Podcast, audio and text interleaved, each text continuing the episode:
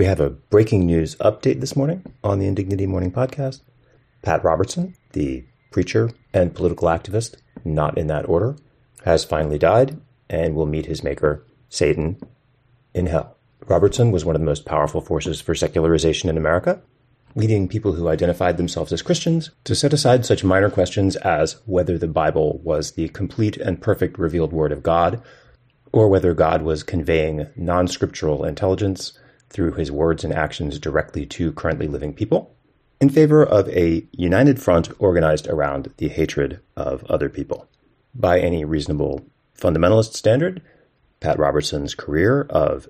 declaring that God had spoken to him about expanding his TV ministry and that God had sent this or that disease or weather event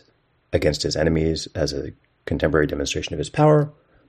should have been nothing more than demonic, the false words of a false prophet. But working within the Republican Party, Robertson's grand project was the final uncoupling of brand name American political Christianity from anything having to do with the teachings of Christ, or meaningful deference to the power of an omnipotent God, or any sort of coherent theory of religious doctrine. His politics were cruel, bigoted, and selfish, a movement that professed to be trying to bring about the kingdom of heaven on earth